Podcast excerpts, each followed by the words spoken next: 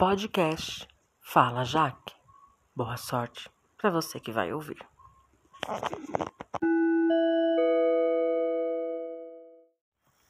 Bom dia, boa tarde, boa noite. Eu sou a Jaque e esse é mais um episódio do podcast Fala Jaque.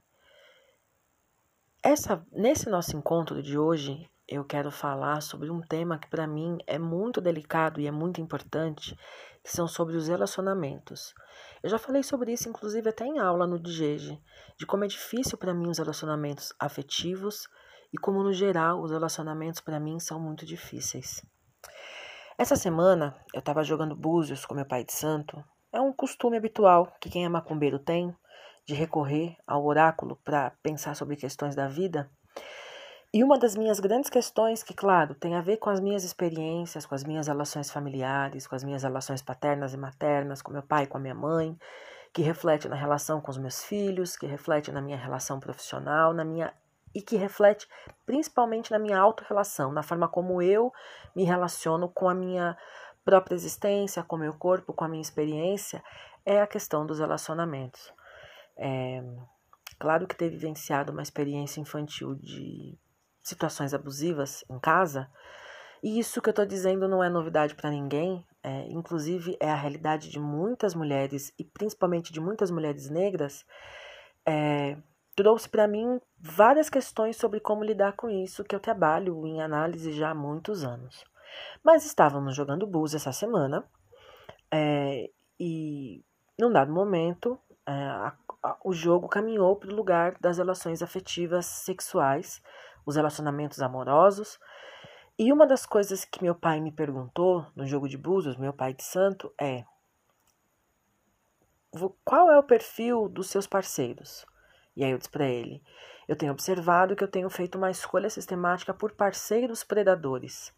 E aí meu pai me perguntou: como é que um predador escolhe a vítima? Eu disse pela fraqueza, pelo ponto fraco, é esse o lugar que o predador sabe que ele pode atuar. Isso na, isso na natureza. Mas por outro lado, no mesmo momento eu pensei e verbalizei para ele: a presa também sabe reconhecer um predador e ela também sabe se defender desse predador, buscando formas de não estar visível. Porque a parte mais interessante de quando a gente pensa nas questões e nos traumas é, psicológicos dos sujeitos é que o trauma ele não tem cura. A experiência traumática ela pode ser elaborada na experiência clínica do divã, na psicanálise, mas necessariamente não quer dizer que exista uma cura para aquilo. Talvez aquela experiência traumática vai ficar para sempre na estrutura psíquica do sujeito, do indivíduo, e ele nunca consiga elaborar aquele trauma e sempre que ele se vê em situações de gatilho que abram a porta para que o trauma então ganhe a luz do dia, ele vai ter que lidar, administrar, mediar essa situação para o resto da vida. Eu avalio que a minha dificuldade com relacionamento ela está muito centrada nesse lugar. É, eu entendo que não tem cura, como eu também entendo que muitas das histórias e das questões que as mulheres com quem eu trabalho na clínica psicanalítica me trazem não tem cura. Mas o grande desafio é como é que nós administramos, lidamos com essas questões que estão ali, dadas, colocadas, que são estruturais na nossa formação enquanto mulheres, enquanto pessoas, enquanto mulheres negras, como a gente consegue é, organizar de tal forma que, ao ganhar a luz do dia, o trauma não nos paralise. Eu fiquei um bom tempo pensando sobre isso. Aliás, eu penso muito sobre isso. Mas eu fiquei pensando quais seriam as formas de identificar um predador. E o predador, ele não é só um predador afetivo romântico, do ponto de vista do relacionamento parceiro, né? E também não é só um homem. É possível que mulheres sejam predadoras, assim como é possível que homens sejam predadores, porque eu penso que o predador ou a predadora, essa figura simbólica é enquadrada na linguagem predador, né, na expressão, na palavra, no conceito, tem muito mais a ver com comportamentos sociais de uma sociedade fortemente controladora e fortemente violenta do que com uma questão de gênero ou de identificação sexual.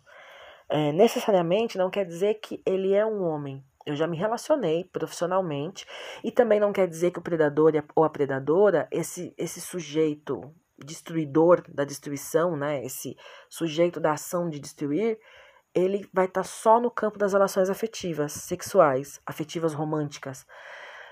Ele pode, esse sujeito destruidor, né, o, o, o sujeito da ação destruidora, é, ou a sujeita, pode estar em diversos campos.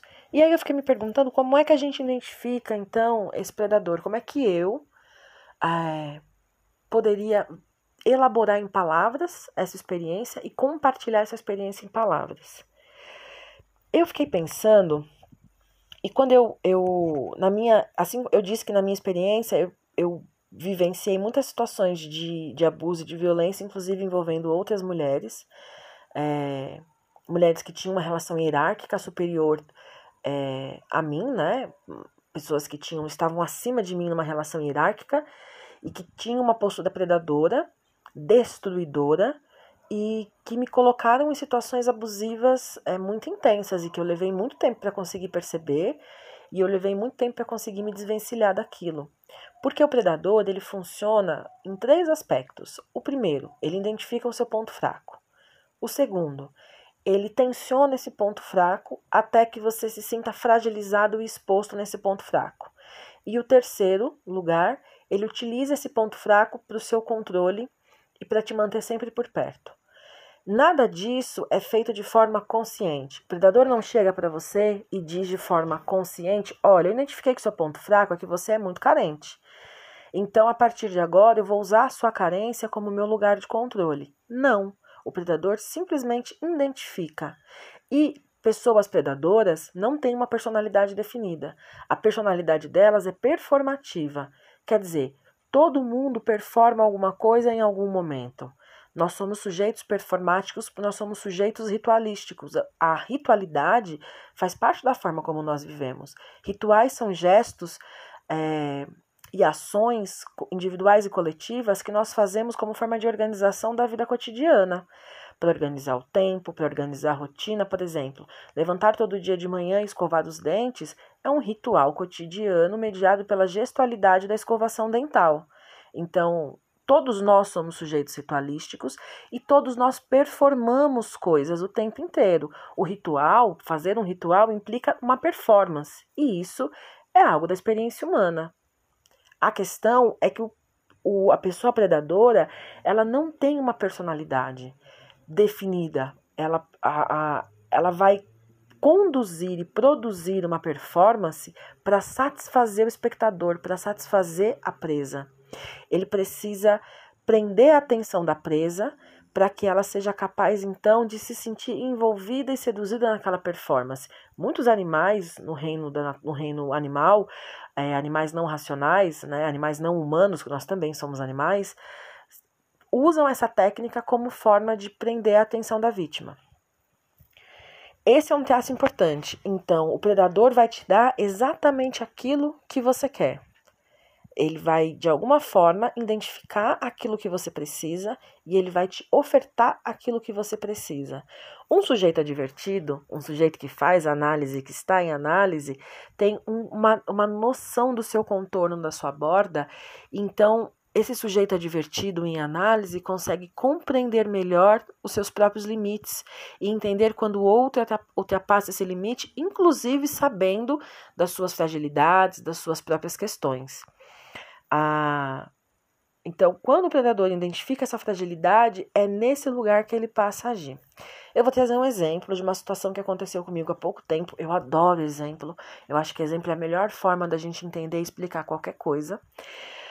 É, eu estava me, me relacionando há algum tempo, já há alguns meses, com, com um homem, é, com um homem negro, e não tem nada a ver, não é uma perseguição de contra homens negros ou uma narrativa de que homens negros são pessoas horríveis e péssimas, é porque eu só me relaciono é, afetivo e sexualmente com homens negros. Eu sou uma mulher hétero, é, então essa é a minha opção é, sexual, talvez um desvio de caráter, a heterossexualidade mas isso só acontece no campo monorracial com homens negros. Enfim, estava nessa relação com esse parceiro, já tinha um certo tempo, alguma coisa em torno de seis a sete meses, e eu comecei a perceber um movimento. Bom, eu sou uma pessoa muito carente. Isso tem a ver com a falta é, infantil da presença do meu pai. Enfim, isso é uma outra história que qualquer dia eu conto. E eu sou uma pessoa muito carente. É uma coisa que eu venho trabalhando nas análises já há muito tempo, tentando lidar com esse contorno, segurando a minha barra, né? Exercendo a minha, minha política raça negra, segurando a minha barra da minha carência. Mas à medida que você vai convivendo com a pessoa, você vai baixando a guarda. É natural, né? Sete meses de convivência quase que diária, você começa a possibilitar que o outro entre dentro dos seus limites. E eu comecei a perceber, então, um movimento desse parceiro no, no seguinte sentido. Ele é um, um, um, cara não monogâmico, eu sou monogâmica, ele é não monogâmico. Era uma, era uma, era uma questão é, sempre muito delineada, não conflituosa, mas delineada dentro da experiência. E ele, é... então, tinha outras parceiras, eu também tinha outros parceiros, mas nós não namorávamos. Né? Para mim, a monogamia ela começa quando tem uma relação instituída. Se não tem uma relação instituída, então eu sou solteira, então tá tudo certo. Embora a gente tivesse já um certo tempo se relacionando, mas nada rotulado como namoro. Essas coisas modernas da liquidez, da, da. Olha, eu confesso que quando eu tinha 10, 15 anos e eu me pensava com quase 40, eu não me imaginava vivenciando situações como essa, de estar sete meses saindo com uma pessoa sem que isso fosse um namoro. Eu me imaginava dentro de um outro contexto, que não era esse. Mas fazer o quê, né? A vida é o que é e a gente tem que viver a vida tal qual, como ela é. Mas voltando para a história. E aí, então, ele começou. É, ele já tinha tido um episódio dele no primeiro momento. Ah, antes eu queria dizer o porquê que eu tenho dificuldade com relações não monogâmicas. É porque eu parto do princípio que administrar uma relação, ela demanda muito tempo e empenho. Conviver com alguém, construir uma relação com alguém, demanda tempo e dedicação. E que é inviável uma pessoa conseguir construir múltiplas relações qualitativas e saudáveis é automático. A partir do momento que uma pessoa se relaciona comigo e ela passa a se relacionar com outra pessoa, essa outra pessoa vai demandar dela a atenção que o começo das relações demandam e eu vou ficar de lado. Isso é, eu já observei em várias experiências, é o que acontece e foi o que aconteceu dessa vez. Com o agravo. O agravo da relação predadora. Então, ele começou a sair com essa outra mulher, uma mulher negra também, e eu comecei a observar um movimento da parte dele, é, muito curioso, de sempre que ele estava na minha presença, ele conversando com amigos pelo telefone, dizer: Fulana é maravilhosa, é incrível, uma mulher incrível, maravilhosa, gostosa, inteligente.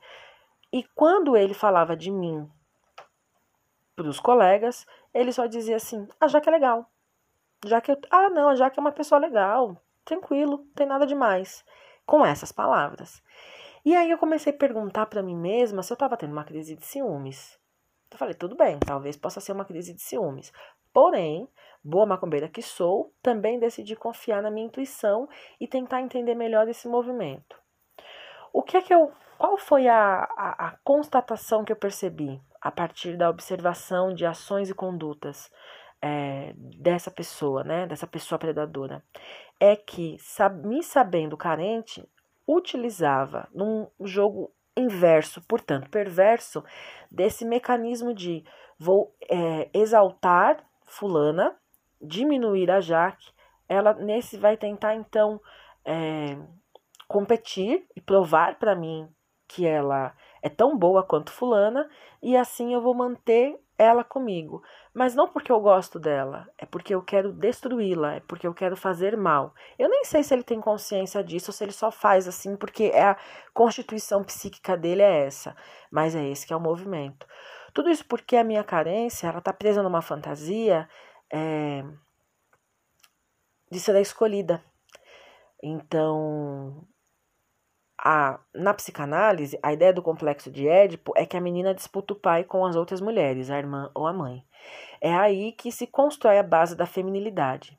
Então, é, tem até uma ideia de um jogo de sedução, que não é o jogo de sedução que a gente pensa enquanto adulto, mas que é as artimanhas que a menina mobiliza, a filha mobiliza na disputa pelo pai, pelo homem desejado.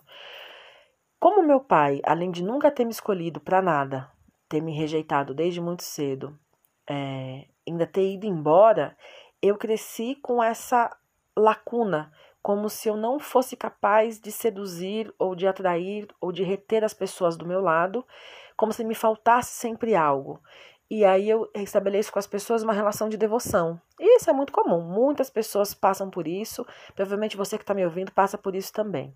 Por isso que é importante a gente estar tá divertido para entender esses mecanismos e não cair na cilada do predador. Ou seja, ele sabendo desse movimento, por conviver comigo e me observar, e tendo uma ampla experiência neste campo de relações predatórias, certamente era essa estratégia que ele ia utilizar. Se colocar em disputa em relação à outra, né?